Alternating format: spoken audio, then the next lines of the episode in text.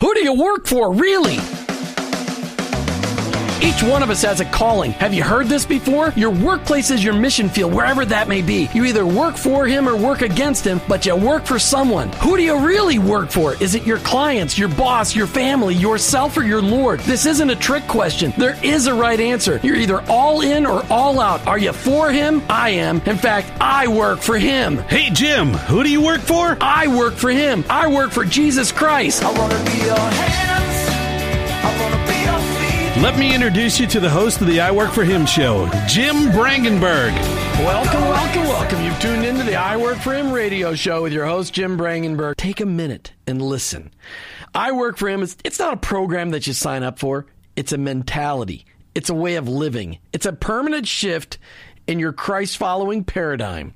It's a revolution that's happening in the workplace, and it's about bringing the kingdom of God into places where the kingdom is ignored. Keep in mind that your existence in your workplace, it's not by chance. It doesn't matter what you do or where you do it. Whether you're a pastor, a car mechanic, an attorney, a teacher, a mom, a used car salesperson, your work, it matters to God and he expects you to be his representative in your workplace. And in your workplace, to recognize that that's your mission field. And in that mission field, you may be the only Jesus your coworkers and employees may ever meet. Now, I know you've heard me say this tons and tons of times, but every day we need to be reminded that going to work is not just to draw paychecks so we can buy groceries. Going to work every day is an opportunity to be a light for Christ. Each day on the I Work for Him show, we try to bring you the practical, the tactical, the factual, and the biblical ways to incorporate your faith into your workplace. I don't come to you as an expert. I don't come to you as somebody that's got this all figured out. I'm just one guy trying to live my life transparently so that you can maybe gain something in order to be an effective witness for Christ in your workplace. Our paradigm shift is described like this Romans 12 2. Don't copy the behavior and customs of this world, but let God transform you into a new person by changing the way you think. Welcome to the I Work for Him zone. I hope you're never the same. Today, we're talking with David Fletcher from an organization that many of you will understand and, and recognize the connection. But I grew up I grew up listening to Chuck Swindoll, and Chuck Swindoll had a fantastic organization out of Fullerton, California, the First Evangelical Free Church of Fullerton, California. I think I have that right. And it, the ministry has grown and expanded. And they've created this ministry called Ex Pastor, not former pastors, little x pastor and it's all about the equipping of executive pastors within our church because we expect them to run our churches in a very fiduciarily responsible way we expect them to know everything there is about running a business and be a pastor discipler and teacher Yet, where do they get the tools? And that's what we're going to talk about today. David Fletcher, welcome to I Work for Him. Jim, it's good to be with you. You're using a big word when you use fiduciary. I just hope we don't have to spell it.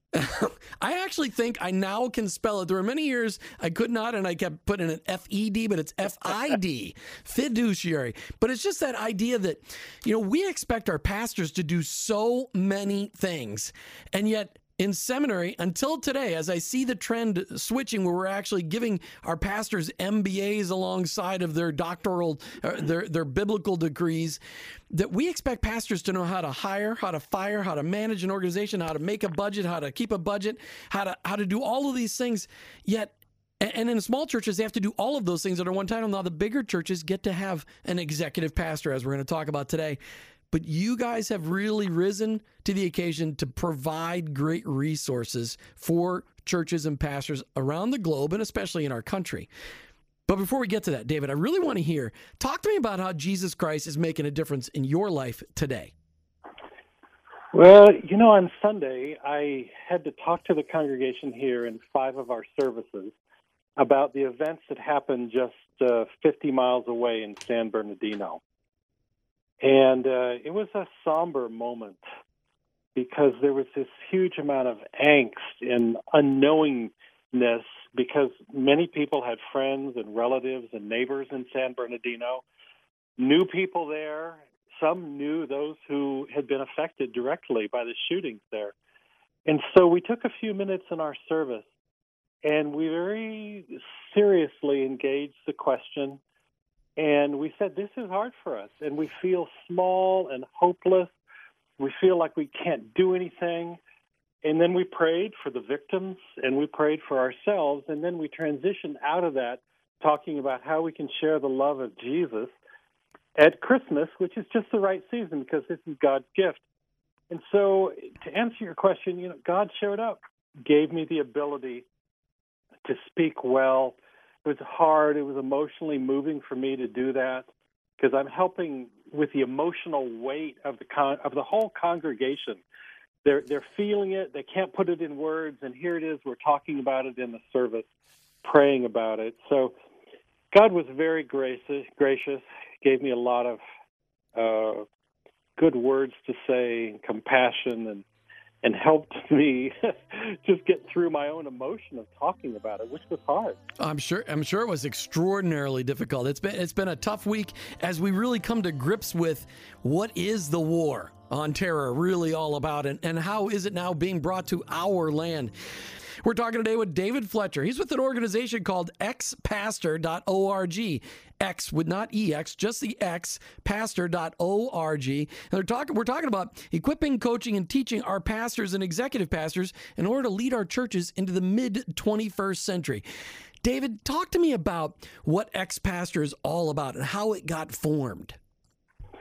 Well, I received an email last week. This this will give it to you in a nutshell from a church in Texas.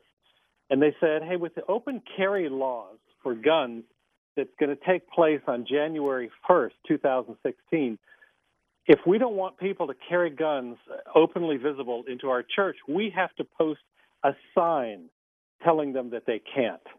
What do you think we should do? Should we post a sign or not?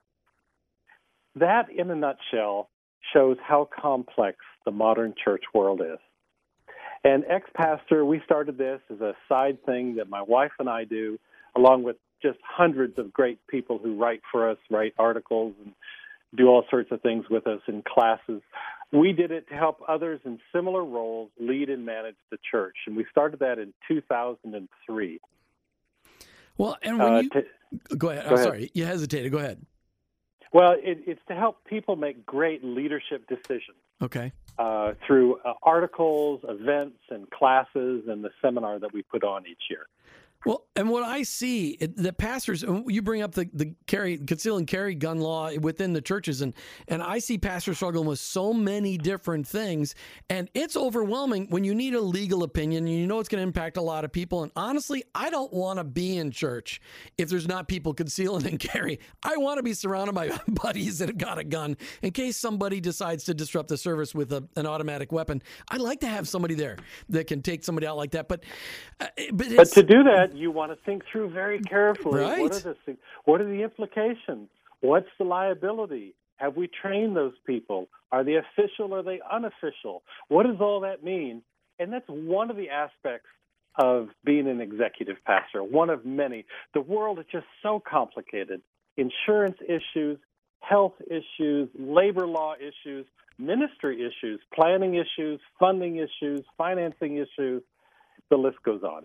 Well, yeah, and we expect the average pastor to to really have an MBA and to understand how to be an, and an entrepreneurial stint because we expect them or, or uh, bent we expect them to be business owners biz, run a business be pastors disciple disciplers and teachers. We expect them to do all these things and it's not a natural uh, what i have found is that pastors that are really good at teaching evangelism and discipleship are not usually very good with finances management organization and administration.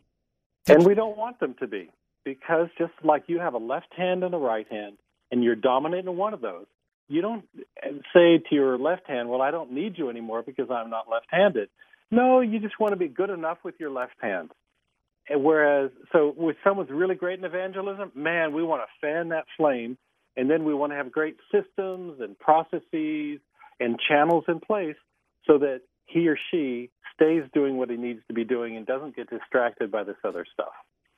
You know, you you were serving in your own local church for a long That's right. time. Now, were you still am, and you still are. So, are you at which church are you at right now? EV Free Fullerton. Okay, so you're still there. was that you mentioned earlier. Okay, well, and I grew up in the Free Church in Minneapolis, so I, okay. I always got. I, I lived in a town that was mostly Catholic and Lutheran, so all my friends just thought we didn't have offering. I don't know if, you, if Nice. you did. Well, did you grow up in the free church as well or not? No, I didn't. I didn't grow up in the church. I didn't become a Christ follower until I was about 17 in college. Yeah, so I yeah, so I, I grew up in the free church, and that's all my friends thought the evangelical free church was. I'm not really sure what it really meant. Does it mean the free of evangelism? Well, we because- struggle with that even now. nobody knows that it's compared to a state church Yeah, I- in Europe. That's what it means, but nobody knows that. what I loved is when they changed their mission organization to Reach Global. That made much much more sense to me because I've got all kinds of Reach Global missionaries that I support. There you that go. makes much more sense. Evangelical free never really made sense So, because so uh, we have been in the local church for 36 years. And I don't think we're going to move anytime too soon unless God has a big surprise from us. Uh, everything that we do on X Pastor, we do in our spare time. Part of my contention is all of us as Americans, almost all of us, have so much free time that we need to channel and use for great things for Christ. And this is one of the things that my wife and I love to do. Well, if there's the people out there listening today that have a lot of extra free time, I'd like you to email me at jim at iworkforhim.com. We could use some help. So, No, uh, we all make our decisions to watch football and te- and various television things. We we have a lot of disposable time. It's a question of how we want to utilize that time. yeah, I don't have much of that right now. But in football, I, I really don't have. a- I, I don't. I never. I haven't watched. I did watch one NASCAR race this year, but that was the only sports event I've watched the entire year. So, talk to me about the woes of being an executive pastor, because I, as uh, that's what inspired this ministry, xpastor.org.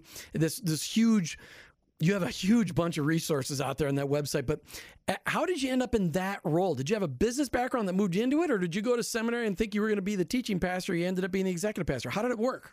I went to Dallas Seminary and got a master's degree and learned very little about running the church. Dallas is a great school for teaching the Bible. No complaints there. Got a wonderful education. Got a in the process of getting a doctor of ministry degree. Uh, my church was in transition, and I entered this role. Uh, had not had an MBA, but have done a lot of entrepreneurial things in business. Uh, you might call me a spiritual entrepreneur. Been always active, doing a lot of different things. And then in doing my doctoral work at Dallas, again in doctor of ministry degree, I focused on the role of the executive pastor and wrote the first dissertation on executive pastors. There was no literature out there. I went to the library one day and I thought I had lost my golden touch as being a researcher because I couldn't find anything in the library. So I went and talked to the head research librarian, you know, the Uber librarian, and I said, Marvin, um, tell me about ex pastor. And he said, Well, you're one at this church, right? And I said, Yeah, I am. And he, he said, What do you do? In other words, the head research librarian knew nothing about this emerging role in the church. It was that new. So I realized I need to put this stuff on a website. The site gets about a half a million visits a year, which is just amazing for this very micro niche site. But our seminaries really are geared toward teaching people how to teach and preach and do ministry functions. But this whole other aspect of how to lead ministry and how to oversee the complex structures that we need in the contemporary church, that's left to other people. Well, and I think that's one of my biggest frustrations. Being, you know, having I gave my life to Christ in, in a at a free church youth conference in 1979 in San Diego, California, uh, a nationals conference, and and so I grew up in the in the church from 13 on and saw the struggles because I had an entrepreneurial bent even as a teenager, and I saw the struggles of the pastor. They, that most of them just wanted, if I'm going to do my research, I want to teach, I want to disciple, I want to evangelize, but man, I don't want to run the church. Can somebody else just do that for me? Because it is such a distraction because it's really like like you said it's like the left hand and the right hand and and it's a completely opposite direction.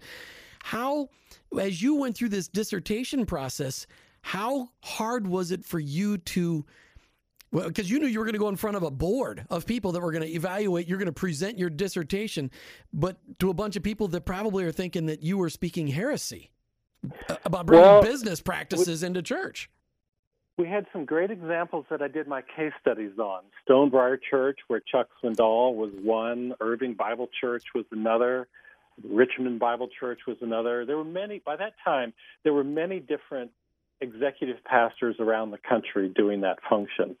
And many of the preaching pastors saw how complicated the church was becoming. and they just couldn't handle it. They, it was just getting too hard to try and do hiring and terminations well, or they, you know, they would read in the newspaper how a church was being sued because it had poorly terminated somebody, or how a church of ter- church discipline, a case of church discipline, had gone sideways because they had publicized things that they shouldn't have, and they saw, whoa, we're trying to do this spiritual thing of correction, and we did it poorly, and now we're being sued by it. So how do we how do we do this? Mm. How do we set strategy for 50, 100, 200 person organization. That's not the church size, that's the size of the staff. We're talking with David Fletcher. He is the executive pastor at First Free, Fullerton, California but he's also the organizer, the the spearheaded leader of xpastor.org. David, as we go back get back into this conversation, I know that there are so many overwhelming things for leaders in today's world, whether it's businesses or churches. But in churches, they always seem to be understaffed, stretched budgets way too thin. This resource that you guys have put together, how is it impacting churches out there? Well, the first thing uh, that I like to encourage people to do is to say, well, what what is your the core thing that you want to get done? Harvard Business School asked this question: uh, What exactly are we trying to accomplish here? It's a great question because it asks, it inserts that word exactly, and a lot of churches haven't answered the question. So, what exactly are we trying to do here? Who are we trying to reach? Mm. When you answer that question, then you begin to look at your staff and say, have we aligned our staff to our mission? Or do we have some wonderful people who are doing some things that really aren't a part of the mission that God is calling us to do? We love the people, we love the things, but it's not what God is calling this church to do. Then you look at your budget. What are we funding? You know, you do that with your wife or your spouse all the time. Uh, you look and say, "Hey, what are we spending our money on? Do we do we really agree with this?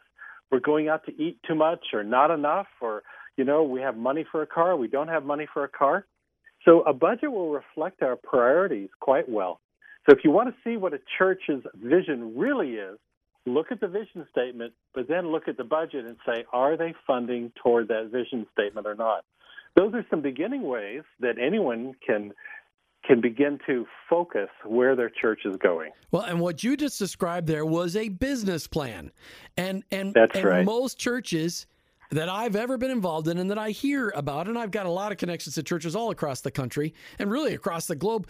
Most churches never sit back and make a plan. Now, a lot of these new churches, a lot of the churches being run by millennials today, they got a business plan, they got it down, they got a marketing effort to go along with it, and Google AdWords, and they got SEO on their website, and, and they've got it figured out. But it's the, the churches that have been around for a while they really get repulsed by the idea that they should incorporate business like ideas into their church. How do you deal with that? Well, it's a, first, it's a false difference between business and church. The Bible never said that business is wrong. You have good people in business, you have bad people in business. You have good business practices and bad business practices. What we want to do with ex pastor and encouraging churches is take the good business practices, bring them in, make them solid in your church, make sure that they align with the gospel of the kingdom that Jesus gives in the Sermon on the Mount. Are we loving other people? Are we serving other people? Are we being true to how this triune God is calling us to do our work in our local community? And then are we, are we uh, so uh, for instance, is if we say that we're loving other people, why do we treat our employees badly? Why are we abusing labor laws? Why are we not paying overtime when we should be paying overtime? So, why would we be acting illegally if we think that Jesus is calling us to live under the laws of the state? Well, and that's often what you see is that it, it, churches, well, they, they just I think it's just a lack of advice. And that's really what you're doing on xpastor.org is giving them that advice to know how to run a business in, in, uh, in God's name. And really, well, and it's a spiritual business. Absolutely. We don't want to confuse it. It's not a for profit business. But the minute that you have employees, the minute that you have income, the minute that you have expenses, by any classification, that's the definition of a business. Fine, now that we've gotten over that, now what kind of enterprise are we going to be? Are we going to be a healthy social enterprise? Are we going to be an unhealthy social enterprise? And obviously, I would advocate we want to be a healthy gospel centered social enterprise. Well, and you talk about it's no, it's not a profit centered organization, but we're talking about the kind of profit that is. I mean, what can it? What I mean, eh, we're, we're encouraged to sell everything we have to buy the pearl of great price. We're, we're exposed. I mean, we are getting a relationship with our Heavenly Father, the most valuable thing we can gain in this world. It is really the only question that needs answered. If is Jesus who he said he is? Well, if he is, then then my whole life is different. And so it is it is the most important investment we can ever make into people's lives. And that's why the dollars that we spend within a church are so critical. It you know what I, what I struggle with though is a lot of churches will that they're struggling now with because the way they've done church in the past isn't working anymore or it's starting to not work anymore. There's been a real shift.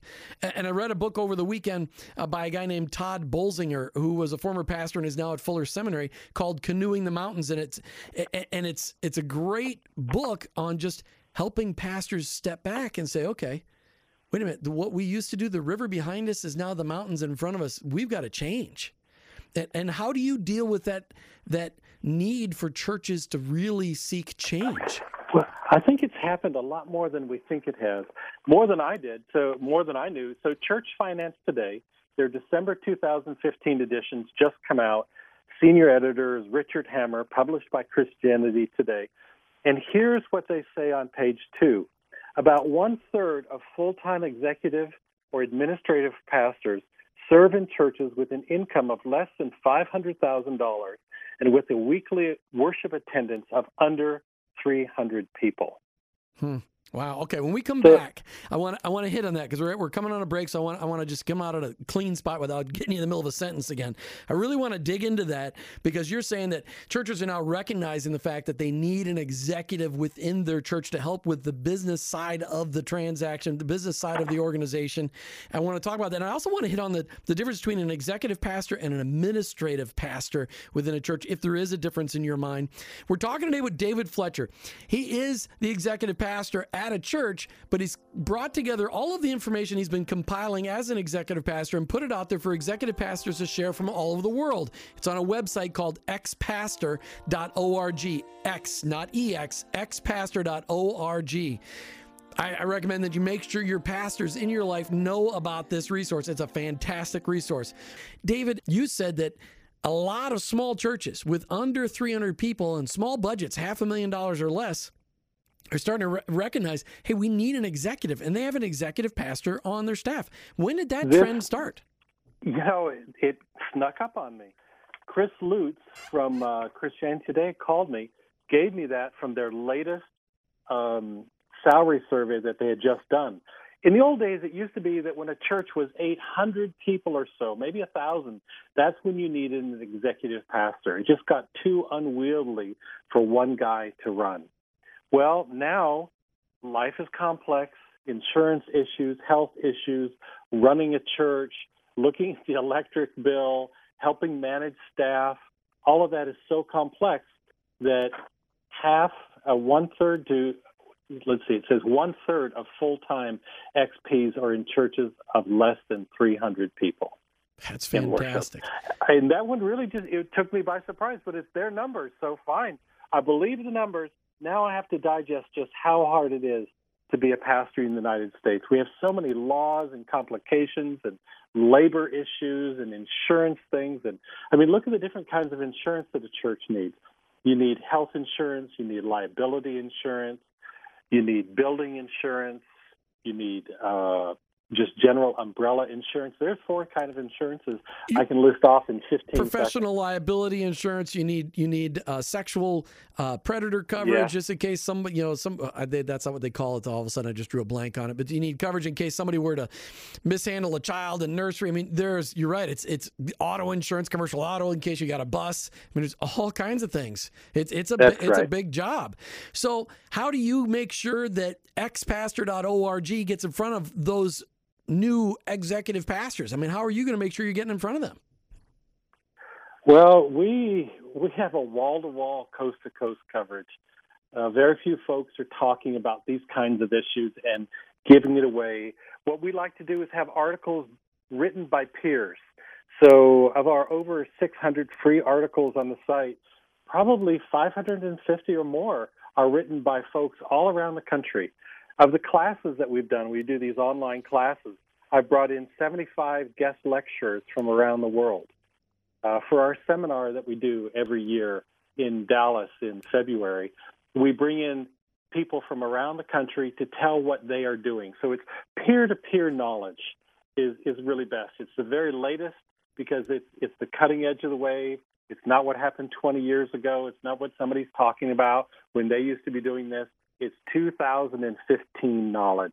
And then we ask them to write. I'm an I'm an inveterate asker of people to write articles. Hey, that's a great idea. Will you write on it? Tammy, my wife, who helps run the site, will you please, you know, send them the article specs and get back to her? And man, you have a story that needs to be told. I love for people to tell their story. Yeah. Oh, by the way, can you hear that I'm passionate about uh, this? I can, and and I know and I know why because you're living it every day. So is right. in your mind is there difference? Is it, it, I've got an answer in my head what I think is the answer, but is there a difference between an executive pastor and an administrative pastor? Yes, there is. An administrative pastor in general handles just the administration of the church, business, ops, things like that. The executive pastor, by and large, or others of a similar title, have an umbrella function with the senior pastor that covers every aspect of the entire church. By and large, executive pastors sit with the board of elders, trustees, whatever the board structure is, or are a member of that board. Administrative pastors generally don't. Administrative pastors generally don't have seminary training, and about half the time of executive pastors, they do. So there are some some differences for you. So talk I mean because I know that this is a trend because I'm reading more and more books that people are recognizing the fact that wow the route that well we don't we no longer live in the United States where Christendom is uh, is the theme. I mean we're in a post Christian culture. And so churches are having to shift and, and recognize the fact that the way they did church the last 50, 100 years no longer works. We don't attract people. And so churches are really having to they, they but churches struggle with shift. Actually any organization really struggles with change. I mean, they just do it. By and large i think that's just the definition of an of an organization. But how how has your church struggled with the change that's going on? Because it's really i mean it probably started in california. You guys probably started it. It's california and new york probably started it. But where i mean how are you guys dealing with this shift where church the way it's been done can't be done that way anymore Change management is very hard. You know, that's why Kotter wrote a pivotal book out of the Harvard Business School Press and lists out some great styles of change management. And part of it is you have to let people see the new reality that's around them. And even if you're a, a uber cutting edge church, what happens is you're cutting edge and then you freeze in that cutting edgeness. You don't stay fresh. And in five or 10 years, you're no longer cutting edge. As a matter of fact, you're on the on the far side of the wave. I think part of it is being very sensitive to how is God leading us?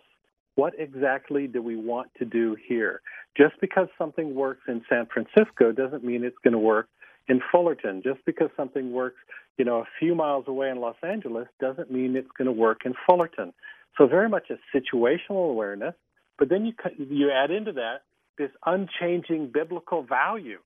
So the river may be moving, but that doesn't mean that we have to go with it. We want to take the values of the Bible and we want to say, hey, what how are those going to help us shape this cultural river right here? And that we, we're not going to be swallowed, to use that water metaphor again. We're not going to be swallowed by this thing. We're not going to drown in it, but we're going to actually triumph over it. And that takes a lot of work and a lot of help of people to see that what you did in the past was great, but maybe we can't send out missionaries that way anymore. Or maybe we can't do ministry like that anymore. It's not a condemnation or a judgment of the past, but it is a statement that if we stay right here, we will sink. Well, we will just become irrelevant. I mean, the church is in That's danger right. of becoming irrelevant. And when you tell pastors right. that, they get ticked off. When you say, I mean, they do. I mean, I, I, have been, I've ticked off enough pastors to go, listen, you've, you've got to start, things are changing. They're not, this is not Mayberry anymore. Well, you know, the business cycle used to be three to seven years in the 1990s and you think wow i'm really progressive i'm changing my business plan and my and, and, and getting in touch with things every three to seven years and when i started off ex pastor in 03 We laid out a, a website and didn't have to change it for about three or four years. And then we began to notice this that the website itself, just the website to stay current, had to be refreshed, completely redesigned, overhauled about every 12 to 24 months. So just in, in 10 or 20 years, the, the timing shift of how to stay current has been cut in at least by half and that's and that's a staggering thing for churches to to recognize that because That's it right. costs money to do websites. And you know, Bob, Yeah. the guy that was on the trustee board before, who did the last website, he's no longer on there anymore. Now they got to pay somebody to do it. You know what? I'm I'm amazed by the amount of information that you've got out there. I mean, you got articles on communication, buildings, uh, comparing church and business, church organization, church uniqueness, and then on finance. This is what we deal with every day. yeah. All the all the XPs around the country and around the world are dealing with these kind of things all the time. So we've just said, hey, will you please write on that? This is a great topic. And, and I love that you got all tons of stuff on finance broken out into audits, budgeting, banking. Great one. Cutting budgets, finance policy, generosity. I love that. Churches need to be more generous. Uh, housing allowance, legal, then housing allowance. There, there you go. There's another one. Staffing and HR. Boy, every business I ever deal with struggles in staffing and HR because that's just beyond most people. And then I love the fact that you've got coursework for people to take. You've got That's right. you've got operations 101, 102, 103, 104, 105. I love that. There's coursework they can take. But you Well, we a- did that because no one else was teaching it yet, and no one was giving master's credit. So Crown College came along, and they said to us, "Hey, would you like to be affiliated through us? People can either do it unaccredited. I mean, uh, not for for for you know credit toward the master's degree, or they can actually apply it toward a master's degree." And we've been doing it for a number of years, and they said, "Hey, let's see what we can do because not many folks are doing this master's degree thing yet, no, and and, no one's teaching it." and and so and I and I love Crown College. I've actually spent a lot of time on their campus. Actually, my sister's the CFO at Crown College, and and I've, they actually have sponsored the show. We've had a lot of shows about them because they've got great online curriculum that you can get biblical worldview perspective in any of their degrees. That really are pretty advanced. Love their MBA for for nonprofits. Think that's just fantastic. Talk to me about you, your struggles as an executive pastor. We're talking with David Fletcher about the website xpastor.org. Not former pastors, but executive pastors, X, just the letter X, xpastor.org, about this resource that's out there on the web for all of our executive pastor friends or our pastors who are pastors of really small churches who need help with executive pastor kind of stuff. Send them out to this website. It's all free.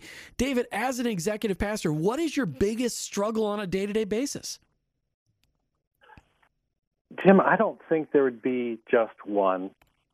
But if I had to, to synthesize it down, boil it all down, I would say the brokenness of men and women. Ooh. Some people are going to lie.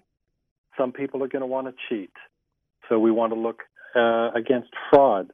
Some people won't treat their coworkers well. Some folks are complainers. I mean, this is all language right out of the New Testament, isn't it? Nothing puts me quicker back in touch with the New Testament and looking at James, be careful with your tongue. I just wrote to an elder this morning, encouraging him from Ephesians 4 whatsoever is good, think on these things, because he got some critiques from some folks over the weekend. And it, it really is getting in touch just with the core of the New Testament that, as Paul would say in Galatians, for freedom you have been set free. So why you living this, you know, crazy old lifestyle? Live like a new person. But yet that's so hard for us. We're just broken, shattered people trying to live with the grace of God. We don't release all of this baggage from our life. We come to church and then we dump this baggage on other people. And that just takes us right back to the New Testament, doesn't it? We can complain against, you know, we don't have perfect churches. That's because we're not perfect people. And God is in this process of having us on the road of following Christ and of enjoying his presence. And that's the, the, the, the aliveness of the New Testament. Well, and that's what I love because you're, you're really just talking about everything you just mentioned is something that every business struggles with every day. And, and it's really, and we're not talking about making churches, you know, really we are talking about making churches just better organized because organization is the glory of God. I mean, God, have you ever anybody seen the the universe pretty well organized and to be able to have mission, vision and values and live those out in your community and and not try to do everything just because that's what churches used to do. Let's just try to focus on what we're doing. We're talking with David Fletcher about this website xpastor.org for the executive pastor in your life.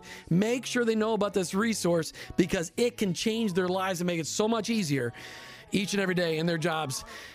David, as you look at what when God first laid this on your heart as an executive pastor, realizing, wow, there's a lot of stuff I'm expected to know, and there's no resources out there. And now you've got how many? You said a half a million people a year are utilizing your website. That's right. What do you, What are the feedback? What's the feedback that you're hearing from executive pastors in the struggles that they're facing today out there in the real world? Um, it is very much everyday issues of how to work on operations and finance and staffing and strategy or hey i'm new and what do i do?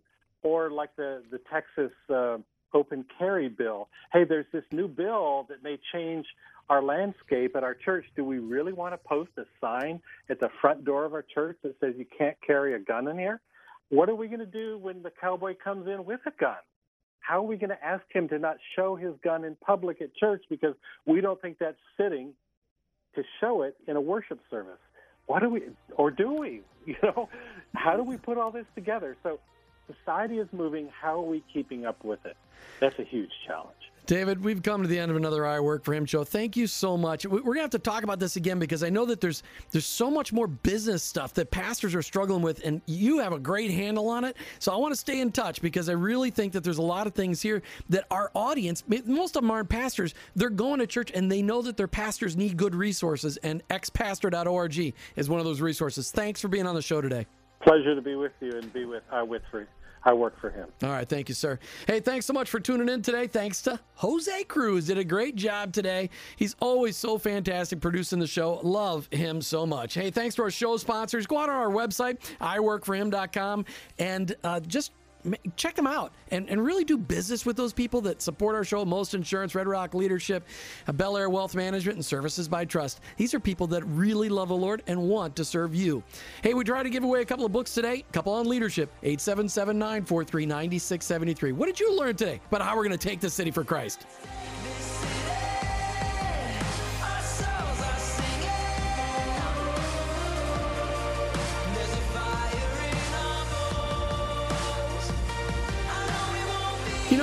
today that our pastors, they struggle. And we've talked about this before. It's another job. I work for him is about everybody in every career. But pastors, they have incredible burdens laid on them. We talked last week with one pastor who's like, Yeah, I can't share my personal struggles with people in the church because they don't think I sin. Well, here's executive pastors who not only are pastors within a church, and I'm sure they're expected to do all kinds of incredible things in the church, but they're also expected to run the church. They're supposed to understand IT and insurance and HR, and they're supposed to understand safety and operations and all these things. And where do they get the resources and put it through the paradigm of church operations? Well, that's what this website does, xpastor.org. I wanted them to come on because every business leader, every church leader needs to have a resource to go to. And this is one for your pastor because if our churches are run in an organized fashion, we give glory to the Lord and we attract people. You've been listening to I Work for Him with your host, Jim Brangenberg. I'm a Christ follower and I own my own business, but ultimately, I work for Him.